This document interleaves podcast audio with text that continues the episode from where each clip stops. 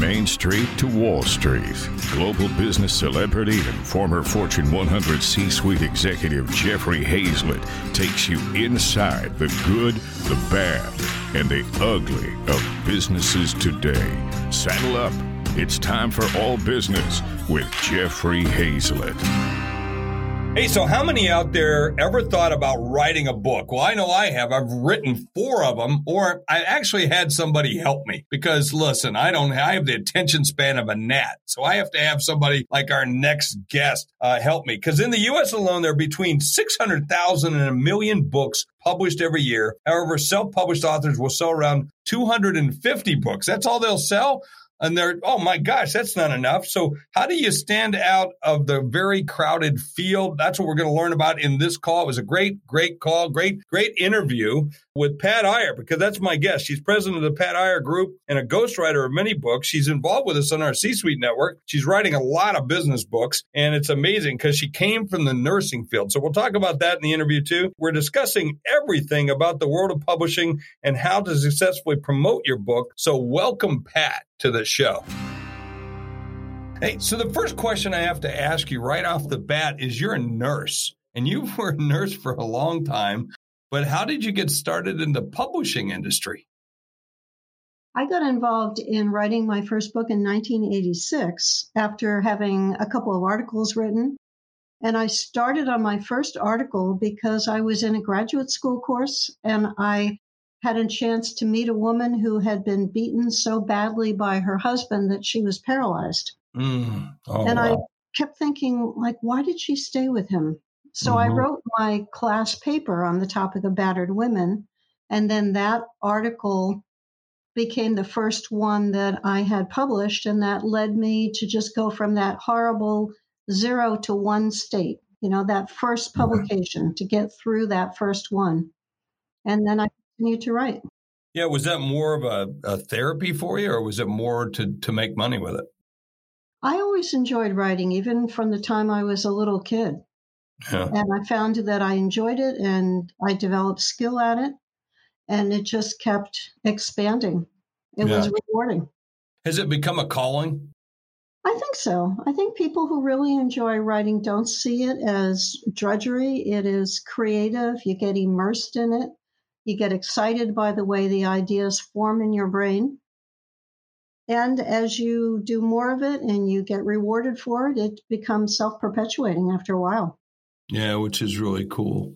So, what do you say to people? Because you're you're now, I, I don't know, I, I, Pat, I'd call you kind of a writing muse, a book muse. You know, you you're always helping people get get their books done. How many total books have you done now? Well, I've written 48 books and I've helped probably at least another couple dozen people with their books. So, but when you say write 48, 48 for yourself or 48 for others? For myself, counting oh. all editions of all books that I've written. Yep. Oh my gosh. I see. I didn't know that. I, that, I, I know a lot about you. I've known you for a number of years now, and I didn't know you had 48 books. I should almost make a test right now. Make you just give me the titles of every single one without looking up on a sheet of paper. Can you do that? Not, not that I'd make you do that, but can you do? I mean, I just I think can. that's something. Yeah, you I probably can. could. Yeah, I can. So give me the range. For some people that listen right now, they're going like, I can writing one book is hard enough. 48 and now you're out helping other people write books, right? Sure. And there's, you know, because there's people I've sent to you, uh, and I'm just going to get into the process and all that kind of stuff. Wow. For, so are, are they all in one area, or, or how many areas of, or genres would you say? They started off as nursing books. And then when I began working with attorneys as an expert witness, I switched to writing books that would help other legal nurse consultants and expert witnesses and attorneys. Mm-hmm.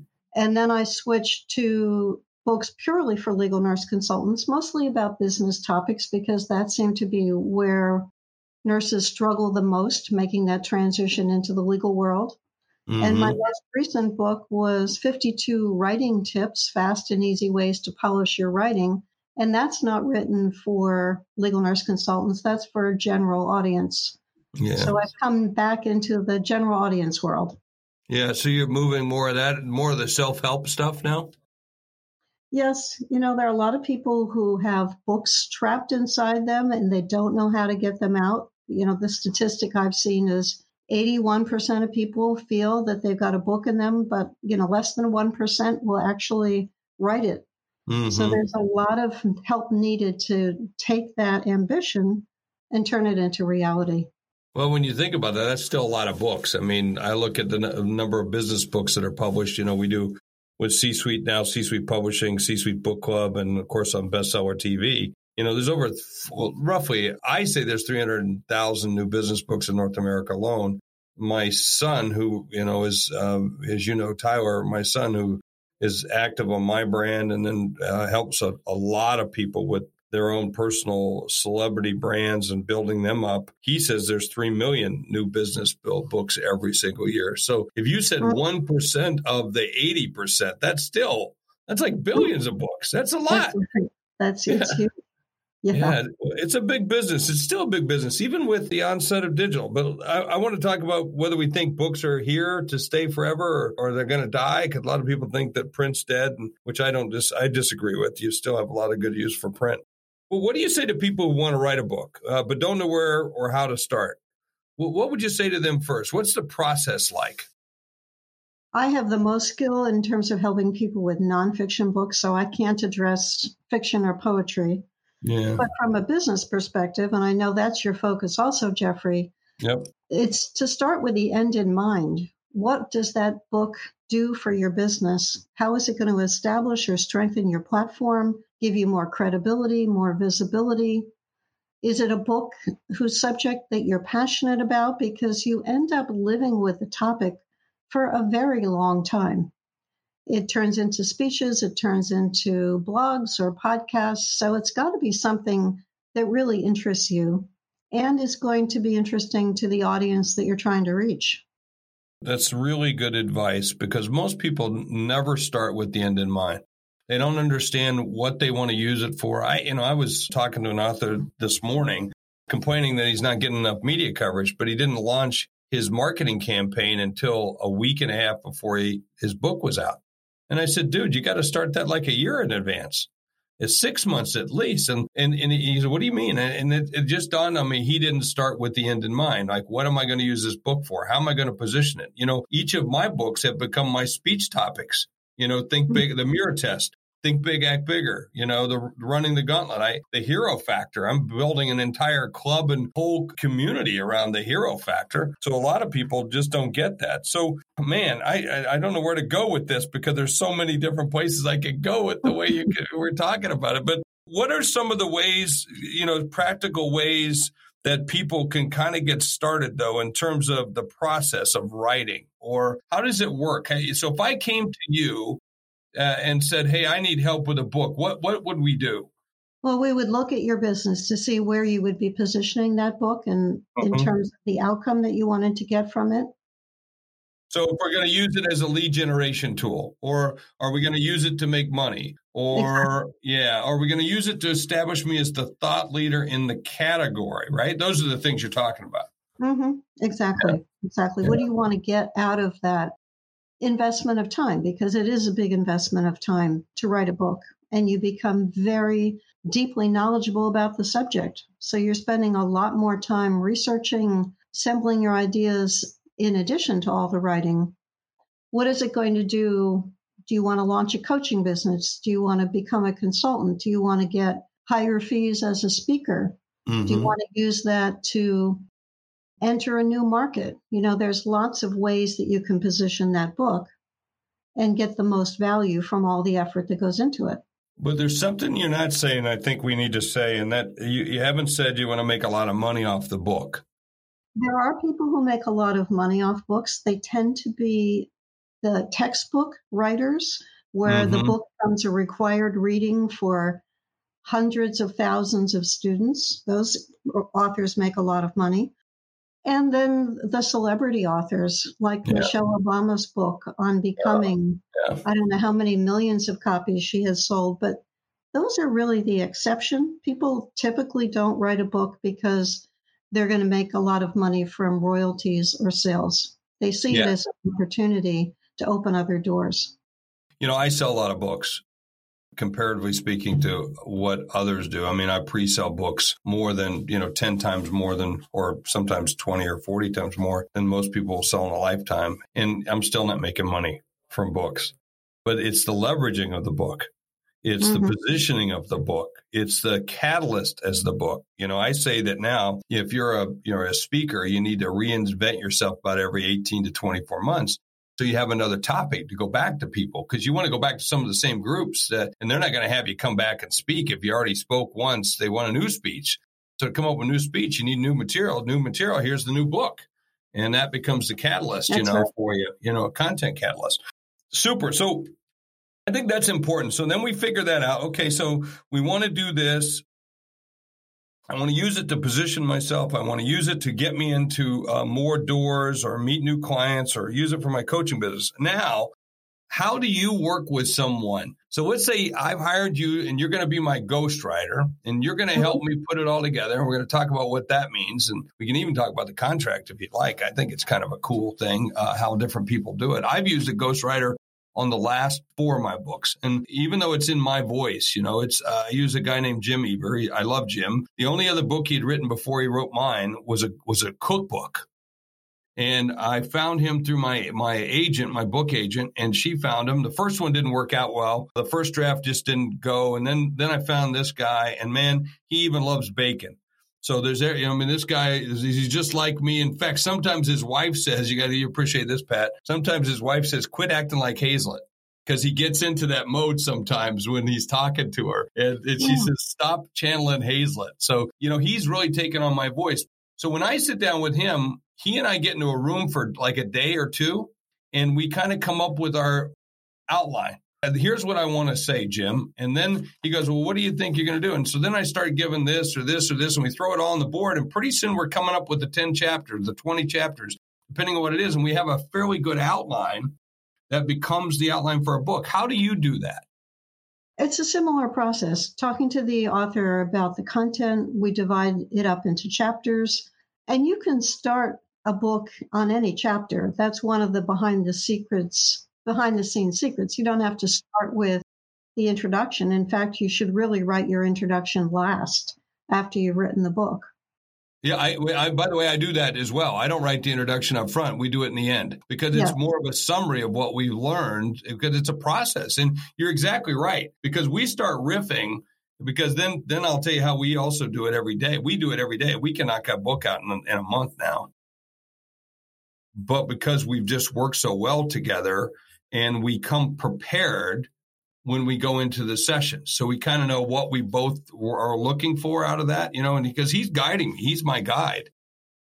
But I think it's important what you just said, though, Pat, is sometimes I find something I say when we're working on chapter nine, it's a better fit in chapter one. Mm-hmm. That we might get to chapter seven first because we start writing that, but then as we start putting it together, we find out that we got to move it around a little bit. Yes.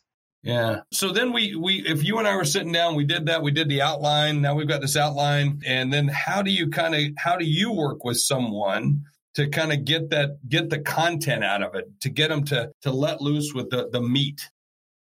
Uh, that's a great question because I have found that if you don't have a good idea about what's going to be in the chapter, you can spend a lot of time wandering around. Mm-hmm. It helps to start with a, a set of questions that I develop with the author the content comes from the author's expertise. So the author knows the key points to make, but it's a synergistic relationship. As we're talking, we can end up exploring other areas and saying, yes, we need to fill this in in the chapter. And those questions and answers are typically recorded either um, on Zoom or go to webinar or mm. free conference call system. I use Zoom. Mm-hmm. And then I have a transcriptionist who takes that recording, puts it into a transcript, and that's the rough basis for then working with the transcript, taking out some of that colloquial dialogue mm-hmm. and mm-hmm. weaving it together into a chapter. That's really the time consuming part. Yeah, it, it is. Transcript because we do this every day. What we do is he he we I like the evening, so we you know we do our pre-session, we get that going, and we might do a weekend or two, but every, usually it's every night. So I'd get home and we do it late at night. Like we start at nine o'clock because usually I have two or three things going on beforehand. And mm-hmm. so, and we get on the phone like eight, nine o'clock at night and we go for two, three hours every single night. And then he works through the night. So I just start riffing. We start talking about chapter one, the stories. What do you think here? What do you think here? And I just start going in and we, and I free flow. I just like go with it. And and then at the end of the night, he's tired, I'm tired, we're both grumpy, you can imagine. And then he goes off and writes all night long. And the next morning, he sends me the transcript, the pieces that he's written that, that we've done, the draft of what we just did for the last two, three hours earlier that night. And during the day, I play with it. I send it to my wife as well, usually. And sometimes one or two other people just say, Hey, take a look at this, see what you think. What ideas do you have here? Or did we, did we overstep our bounds here? And then I get back on the phone with them the ne- that night at nine o'clock and we cover the first couple of minutes is covering the stuff from the night before and then we start again. And we do this and we do this for days on end until we get that sucker done. That's how we do it. You're shaking. See, I see her on video, folks. So we're, we're sitting here on video. She's shaking her head like we're nuts. How do you do it? How do you do it, Pat? Uh, it's usually calls every other week. If I had to stay up all night long, you wouldn't want to talk to me the next morning. See, that makes us move faster. That's how we get it done you know, we're because we're really trying to get it out in a tight deadline, getting it done. You know, most people have a lot more time, as you just said, and most people need that. You know, don't you think? I think most people need that. But I'm now I'm kind of like a machine on this stuff. So we start it with a purpose and we research it. I come again. I, I got to tell you, I come in very well prepared. I'll get. I come in a lot more prepared than any of your other authors come in. You might indeed, and and you are pointing out there's different patterns that work for different people. I have yeah. not heard of anyone banging out a book as fast as you do and using the process you do. Most people need a little bit of seasoning or maybe some research time or to do other things in their life to come back mm. together again. But it, it has to be something that'll work for both the author and the ghostwriter, whatever pattern evolves. Well, I think that's exactly right. How it works for both of you, so you make it happen. C Suite Radio. How do you work through a writer's block? I think by taking a look at what's stopping the person. I personally don't have experience with writer's block because I'm a prolific writer and I've yeah, never when been. You, when you got when you got 48 books, you don't have a problem. you have a you have a problem. You don't have enough pen and paper. That's your problem. Yes, exactly. So there's an expression that I really love that says, "Proceed as the way opens." And if you're hitting a wall, maybe you need to dig a side channel or work on some other topic or come back to the thing that's stopping you. If you're working on a book, for example, and you always have that option until you've completed the book. If you get a block at the end, it would be unusual, but take a step back and say, I'm, I'm hitting some resistance here. Maybe I'm trying to fit the square peg into the round hole. Yeah. You know, a lot of folks um, go on kind of like a retreat, go out in the, you know, the country or they get in a cabin. I see a lot of people that kind of do that or go to the beach. Are you, do you need that to do your writing? I know. I usually write in my office with my music going in the background, which is behind me. If so, you can see on my video, I've got an old fashioned iPod and I play music. And I like soft music that keeps me content and relaxed. I have heard of people going to a hotel for a weekend and just devoting mm. solid days of writing. There are people who work well with that pattern. There are other people who could take a concentrated block and then that would be it.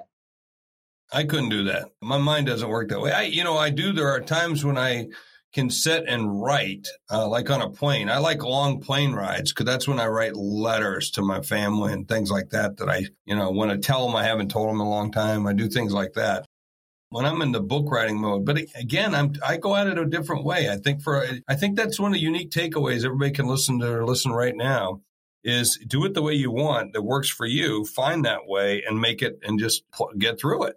And I think that's the way. So if you got to, you know, drink a little wine and have a little candlelight while you're writing, or you got to go to retreat, or you got to have a, a ghostwriter, a, a coach, or, you know, a muse to do that, then do that. I wouldn't do it any other way than have somebody help me do it because there's so much I don't know uh, that I don't know. And that's what I learned by working with Jim. or I, I learned with working with someone like Pat is they know all the shortcuts. They know all the things that are going to do, and they know how to, you know, as they're leading you through this process, you might think, well, they're a little crazy or something, but there's a reason for it. You know, it was just kind of cool. So, how does it normally work? Let's talk about how it normally works if I were to hire someone like yourself, because you do, I think you do editing too, right? I do do editing. Yeah. Yes. So you'll do ghostwriting and you'll do editing. How does it normally work for to to hire a ghostwriter? Do you mean in terms of payment, or do you? Yeah, mean- yeah, sure. What's it What's it look like? Yeah, give me some numbers. Give me some numbers of what it kind of looks like. You, you can either quote yours or kind of just give general numbers. But I mean, what's it like to do? I, I and I can give what I pay. I'll tell somebody what I pay. I don't mind telling everybody what I pay. But go ahead. Mm-hmm. Different ghostwriters have different fees, of course, and yep. but depending upon their experience and the clients they're working with, the fees can range all over a good ghostwriter is probably going to be starting at the the 20,000 range yep. and upward. Yep. And that's generally because it's a very intense activity on the part of the ghostwriter. It's a skill set of being able to work with a person, write the material in that person's voice, sometimes research additional areas, spend a lot of time on manuscripts and turning them into smoothly written material. Mm-hmm. A ghostwriter may want a percentage upfront or may ask for a monthly payment. And one of the advantages of the monthly payment is that it forces the author to not let this string out forever. Because yeah. and it's it's no surprise to you, Jeffrey, there are perfectionists who write never get it done. and they never release them. Yeah, I no, I, I it's not surprised at all because you know we have bestseller TV. We've had people who've come to to the TV show and filmed their episode, and a year later their book's still not out. So yeah, we've seen that before. Yeah. Mm-hmm. You mentioned I, I actually pay about forty five thousand for my mine. Now we didn't start off at that; it started off lower than that, but but we've developed in a great great relationship. We make good money off of it, and then he gets a percentage of my royalties as well. So that's mm-hmm. so he's lucky enough to get that. I also pay him for the proposal. I pay him a fee. I think it's in five to seventy five hundred, somewhere in that range. So I pay a proposal fee as well to kind of get the book proposal so we can submit it to the publisher. Because there's different ways to do a book right? You can self-publish which i think is the way most of us are all doing it today and then there's also the traditional or hybrid publishing with, you know, say an entrepreneur or McGraw or um, Hachette. Uh, by the way, I've had all those, and uh, and I'm now with entrepreneur, and I really like entrepreneur because it's kind of a hybrid method. Are, are most of your authors are they going to a full fledged publisher? or Are they going to self publish? It's been about half and half. Uh, the people who have platforms and have the ability to promote that book are much more attractive to the mainstream publishers than people who are relatively new in their writing career or are not public speakers. Somebody just told me about a quote from a mainstream publisher who wanted him and his partner to guarantee that they would sell 10,000 copies and pay $50,000 for marketing the book. Oh, and wow. to self publish instead. Sure. Yeah. Well, you hope it, with the pub, the publisher, you hope you get the marketing, but for most authors, they don't. They're not getting it. Uh, most people don't understand. We probably go into another whole episode about the marketing of it, what it's like to have to buy into the airports, buy on the end caps. This is all the business now, folks. You got to put as much marketing money uh, behind it as you do to create the book and then some in mm-hmm. order to get it. The average business book will sell about 5,000 copies in its lifetime. So when you see po- folks like me that are selling half a million, million, or whatever, that means somebody else is losing on the other side. So you really got to go at this in, in, in, the right kind of way. So, yeah. hey, Pat, how can they reach you? I want to know how they can reach you because I want to make sure that you are doing a great job with a lot of people writing books. You're right, probably writing on your other new book for yourself, but I'm. But how many books are you writing right now for other people? I've got about five of them that are in the works right now. That's that's phenomenal. I can't even think that I could do that. that's well, crazy. I don't stay up all night, Jeffrey. So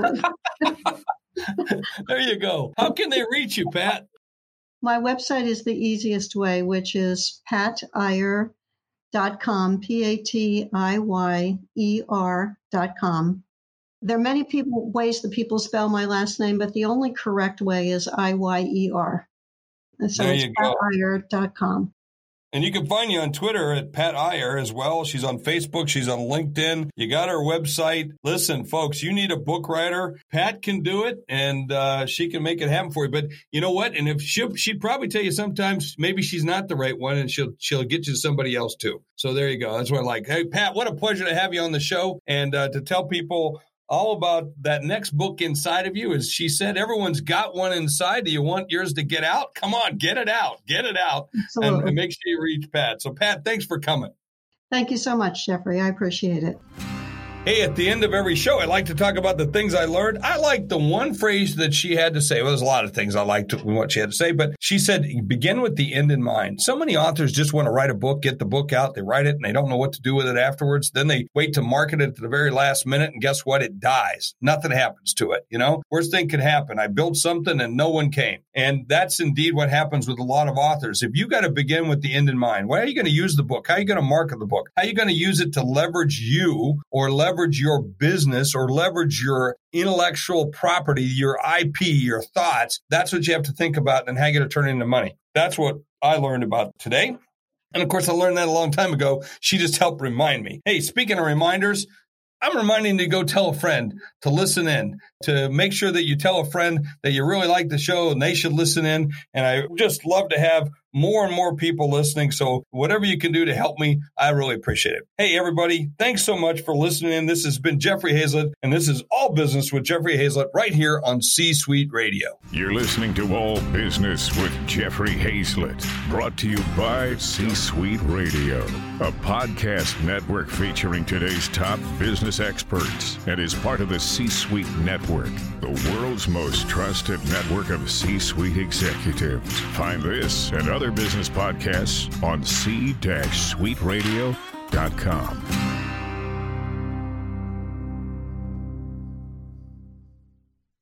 This podcast is a part of the C Suite Radio Network. For more top business podcasts, visit c-suiteradio.com.